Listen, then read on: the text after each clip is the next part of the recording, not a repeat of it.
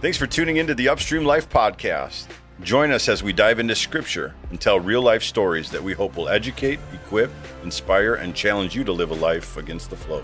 Get ready as we spend the next several weeks on our series, This Means War, where we discuss spiritual warfare and the different ways it impacts our daily lives. Let's dive in.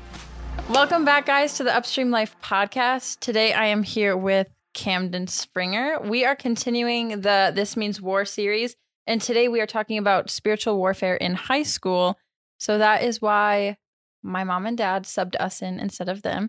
So, like I said, this is Camden. I'm going to let him share a little bit about himself, and then we'll get into it with just some questions.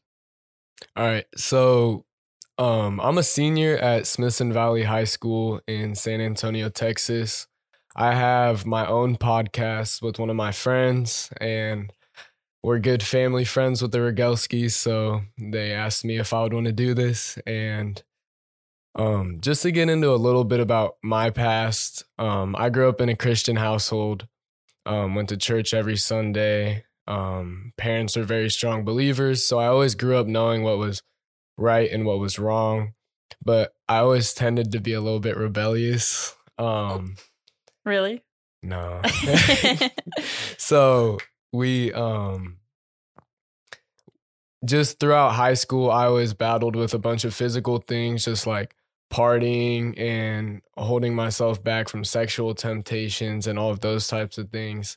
And over time and with God's grace, I've been able to overcome all of that, but yeah, that's a little bit about myself. yes. So I don't know. How long have we known you guys for?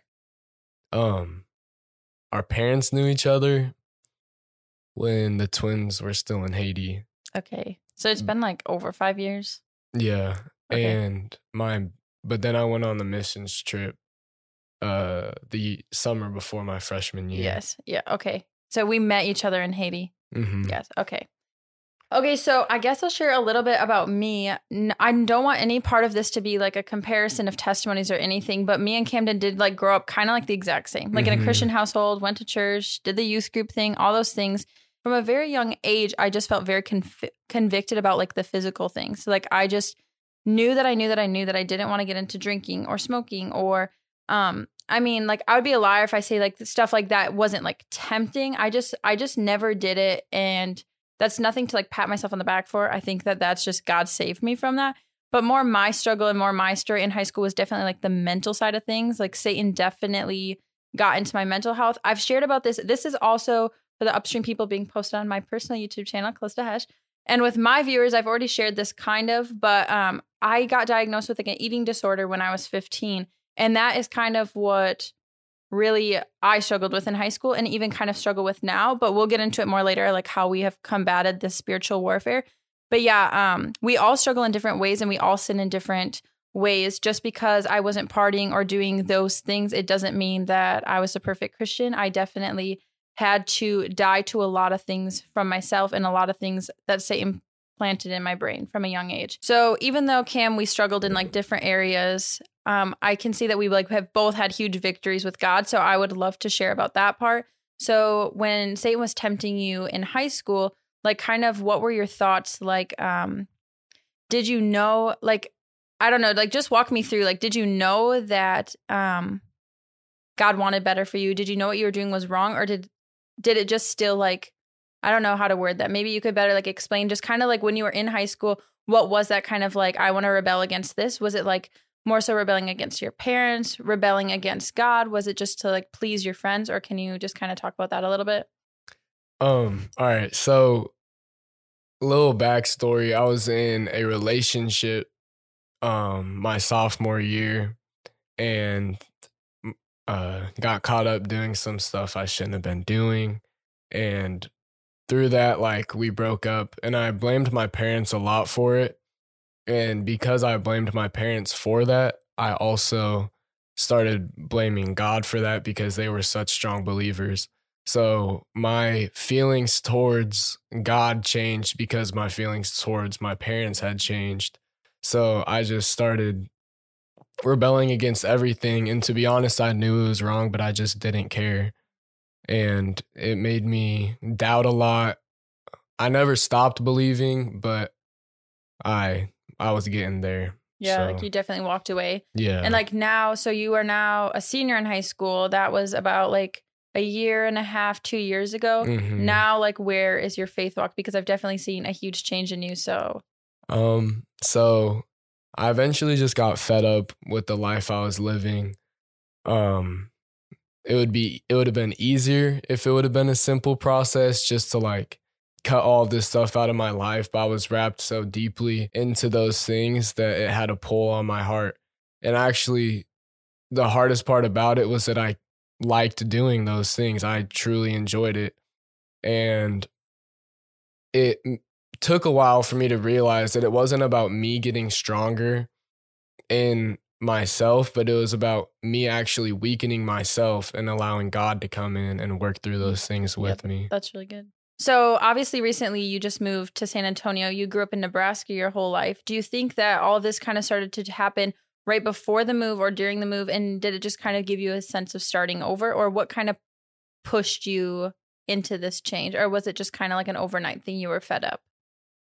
Um more things kept like going wrong in my life and worse things kept happening and happening and i like got tired of it but it took me a while to take action on it and one night it like was my breaking point and um i was just like god like i'm giving this all to you but i still held on to a lot of things i was like okay like i'm gonna give this up but i still want to do this and those types of things. So it was it's been a process, but just through trusting in him and staying in my word and keeping on putting an effort into my relationship with God, it's gone a lot easier. And actually a lot of those temptations have now gone away. And since moving here, have you found any like good community, good friends? hmm That's that's been huge. It, it's helped a lot. I found um, a good group of friends right when I moved here. God really blessed me with them. Um, they've helped me walk through all the things that I've gone through, and they've walked through a lot of the same things that I did. So they had a lot of wisdom, and actually, the my friend that I record the podcast with, he's my neighbor. So we've been able to spend a lot of time together and help each other out in our walks. Mhm. Yeah, I think for me and Ben too, like when we got out of high school and we moved here, community was definitely what kind of shifted things. Um, and I think my parents have talked a lot about this. This means war series too. I think they've talked a lot about um, how isolation can just kind of like rob you, and you like need a community. And my mindset in high school was totally like, I don't need anyone. Like I was like, Mhm. I don't need anyone. I just need God because I what I, I like explain to other people now, like because I was saying how like my testimony like differed and I like didn't get into partying and all those things. So I was pretty lonely because I just like cut everyone out. Where now, like looking in, I wish instead of being like so scared of the darkness getting into me, I would have like pushed myself harder to like let the light get inside of my friends. And I mean, I really did like try to invite them to church and talk to them about God, but I didn't really pursue it. Like once I did it once or twice, I just kind of gave up. But now looking back, I wish I would have just been like more bold in my faith. So I feel like that's like a huge encouragement to like people that are in high school is like just to not be afraid of sharing the truth. And um yeah, I just think that community is huge. And me and Ben definitely, once we got into a community here at church, is finally when I started to realize sins that I didn't even know were sins were sins. hmm With my eating disorder, I realized that a lot of parts of it were like sinful in nature. Like I was having food as an idol, I had working out as an idol. I had this like image of myself that was supposed to be perfection, which we shouldn't be trying to achieve perfection in our physical body because that's not even something you can bring with you to heaven. And I just really had to die to that. And it was only like a year ago that like real change started to happen. And I've had so much healing through it. And I think that it isn't because of community. Obviously, it's because of God, but I think community really stirs up change. Okay, so Camden, now being a senior in high school, if you could put yourself back in your shoes when you were a freshman, what would you tell your freshman self now, knowing where you are now? Um, I would just tell him to make sure like you I chose the right friends because I think that was something that I didn't do and I chose to hang out with the wrong people. And something my youth pastor used to say was, "Show me your friends and I'll show you your future." And that really became true to me because I started falling into everything that they were falling into. So, if I could go back, I would really just say choose your friends wisely, find people who are strong believers and will help you walk because once you start falling into those things, it's hard to fall out. And it's a lot easier to stay out of it when you have those friends that you can go hang out with on a Friday night instead of going to a party. Yeah, I think that that is kind of like the trick is like what I told myself in high school is like, well, these are the friends I already made. There's nothing I can do to reverse it. Like mm-hmm. I can't just like go back in time. But the truth is, is you can start making friends whenever. And it was like, I think my senior year when I finally kind of removed myself from a decent amount of friends, where I just started talking to random kids in my class and random kids in the library and random kids at lunch, where I was like, wait, I can be with, I can be friends with whoever I want. It doesn't just have to be these eight people. So yeah, I think that it can be the enemy tries to trap us and say, like, nope, like your friends are who they are. You can always change that. And yeah, I think for me, I got lucky because I met Ben in high school and like he was my own like that's it's so hard to say like what I would have or wouldn't have done because even though I didn't really have any friends because I kind of left them all to not pursue their sin, I had Ben, which was like my one friend, and I just think that it doesn't even have to be a boyfriend or girlfriend, like just one friend. Like you were saying, once you got here, like you have that one friend you do the podcast with. Even just one good, solid friend can make like a whole difference. So even if you have a toxic group of friends, find that one person that can hold you accountable. And I think that that can like change a lot of things in high school. Okay, so what was the reason that you walked away from your sin and now you're choosing to follow God again? Um, I think the really the main reason is because I was still feeling empty. I was having all these things that were giving short gratification, like small amounts of pleasure, but it wasn't like long term. And when those that um satisfaction ended, I really felt horrible about myself and I ran out of other things to try. And I was just like, I'm gonna give this God thing one more shot, and thank goodness I did. Mm-hmm. So then, what is it now that like what are some boundaries or what are some things that you set or how does your relationship look with God so that those things that Satan know like Satan now knows that those things got you once. What do you do now to combat the enemy so that it doesn't happen in your future?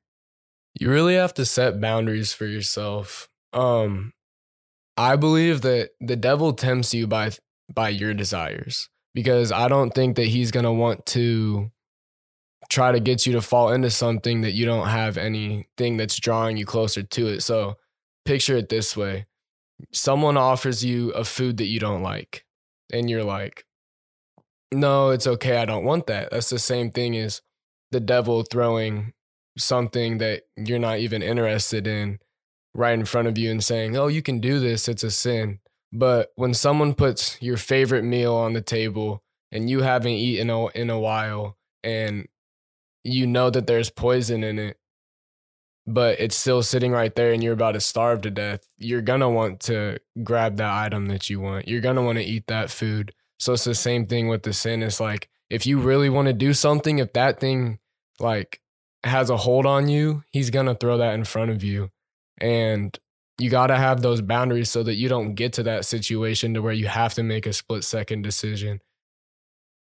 Yeah, I think like even though I think what's so unique about our like testimonies today is that your struggles were more in the physical and mine were more in here. But like at the same time, they're all it's all like the same, you know?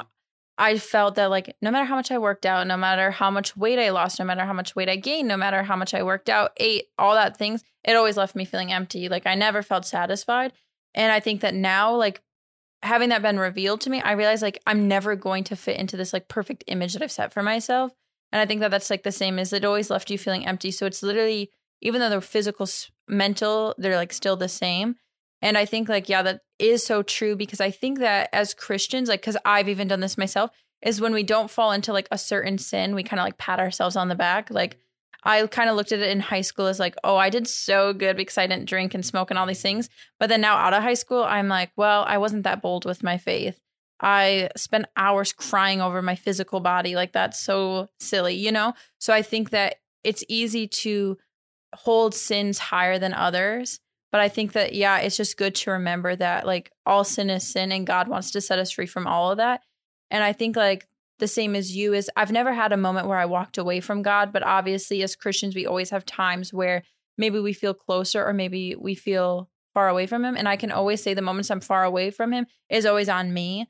Like in high school, it's not like I really had that good of a devotional life. I went to church. I knew I loved God. I knew that I didn't want to do certain things because of my love for God, but it was like a one way relationship. You know, like if you had a boyfriend or girlfriend or a husband or wife, you're not only going to text them once a day, like you're going to try to talk to them all the time. You're going to try to hang out with them. For God, it was definitely like shoot him a text a day, you know? Whereas now, like if I don't read my Bible in the morning or at night or do a devotional with Ben or um like pray for more than just one minute, like I can see it in my day. Like today I was already like before this, I was like all like emotional and like, oh, why do I feel like this? I didn't even read my Bible before it. So it's like, how do you think, yeah, like how are you supposed to be fed? Like you're supposed to spiritually feed yourselves, but if you're giving more time to the world, then why are we shocked when we look like the world and not like God? So I think that is the biggest thing is to combat the enemies, you need to spend more time with God than more time with the world. hmm I think that's big because I feel like a lot of times, even in my own life, I've just wanted the benefits of Christianity and I didn't want to put in the work. And when I'm in my word and I'm spending time praying and going to church and doing all these extra things like for God, I feel closer to God. I feel better about myself. I feel more fulfilled. But when I start getting lazy in that, that's when I start feeling distant. That's when I start feeling like I'm drawing closer to the things that I used to struggle with. And I'm being tempted more in those things. So it's not a one way relationship. You can't just get all the benefits and not put in the work. Wouldn't you say the closer we get to God, the easier it is to get our eyes off of ourselves? And when our eyes are off of ourselves, then Satan doesn't have like the room to tempt us. Mhm. I think one of our a leader like told us like it's not that hard to walk away from God if it's just like us and God right here. But it's like the second we like move our eyes here, here is like when we get off. So yeah, it was just like the same as what I was saying before. It's like you can expect your relationship with God to be flourishing if you spend more time with the world. Mhm. And I feel like that just like you can see that in your day to day life, the days you spend more time.